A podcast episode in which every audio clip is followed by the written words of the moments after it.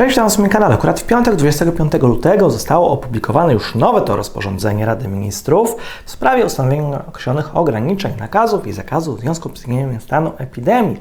W związku z czym zapraszam Was na już nieco tradycyjnym odcinek, w którym będziemy to analizowali. Zapraszam do oglądania.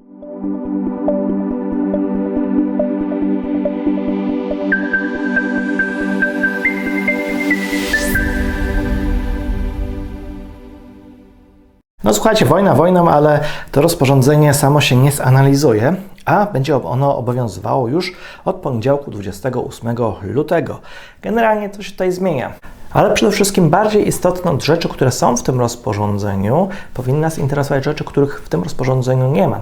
Konkretnie w tym rozporządzeniu nie ma także żadnego ograniczenia w przypadku podmiotów leczniczych, placówek leczniczych, że na przykład mogą zatrudniać jedynie osoby zaszczepione przeciwko COVID-19.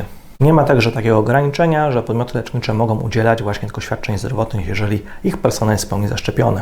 Nie ma także żadnej podstawy do przetwarzania takich danych osobowych tych osób. Tym samym nie ma żadnego tutaj przepisu prawa, który by uzasadniał żądaniem przekazania danych. Pracodawcy nie są uprawnieni do żądania okazania przez pracowników takich certyfikatów. A przypominam, że komunikat ministra zdrowia to nie jest żadne źródło prawa. Też to jest o tyle istotne, że pracodawca, który właśnie żądałby okazania takiego certyfikatu covidowego, przekazania takich danych, naraża się na dosyć wysokie kary pieniężne w związku z naruszeniem RODO, więc no nie zalecam. Przekazania takich informacji dotyczących zaszczepienia może odbywać się jedynie w trybie, który jest określony w artykule 22 znaczkiem 1b Kodeksu Pracy, a to jest konkretnie, gdy odbywa się z wyłącznej inicjatywy pracownika.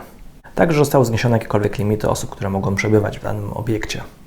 Więc e, teraz te certyfikaty covidowe nie powinny nikogo interesować. Zostanie zniesionych już większość nielegalnych ograniczeń, a dotyczy to w szczególności zakazu prowadzenia działalności gospodarczej, a także kwarantanna zostanie skrócona do 7 dni.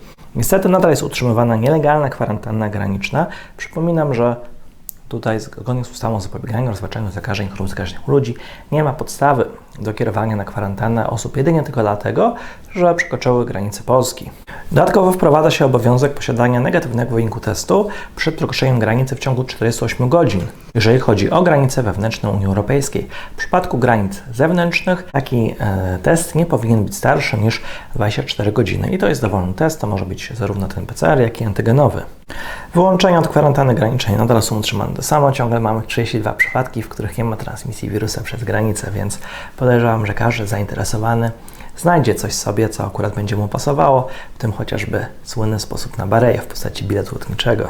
W przypadku zewnętrznej granicy unijnej, jeżeli nie macie wykonanego testu przed przekroczeniem granicy, to możecie go zrobić na lotnisku w ciągu 3 godzin po przekroczeniu granicy. W pozostałych wypadkach Taki teścik można zrobić 48 godzin po przekroczeniu granicy. Co ciekawe, zostaje zniesiona kwarantanna po kontakcie z osobą zarażoną, a to tak naprawdę jest jedyna legalna kwarantanna zgodnie z ustawą o zapobieganiu zwalczaniu zakażeń chorób zakaźnych u ludzi, oczywiście pod warunkiem, jeżeli byłaby wydana decyzja administracyjna. Taką pewną nowością, co zostało wprowadzone, w paragrafie 22 wpisany zakaz przemieszczania się statkiem powietrznym pasażera, który po pierwsze nie złożył właśnie podczas odprawy oświadczenia o stanie zdrowia, po drugie nie okazał przewoźnikowi lotniczemu potwierdzenia wpłynięcia karty lokalizacji podróżnego, czyli miejscu, gdzie ma odbywać niby tą teoretycznie kwarantannę graniczną, a także nie przestrzega nakazu zakrywania ust nosa, zgodnie z paragrafem 23, więc tak naprawdę to jest jedyne ograniczenie, które dotyczy przedsiębiorców. Tym samym osoby, które na przykład planowały w ogóle nie wypełniać tej karty lokalizacji podróżnego, nie podawać adresu odbywania kwarantanny,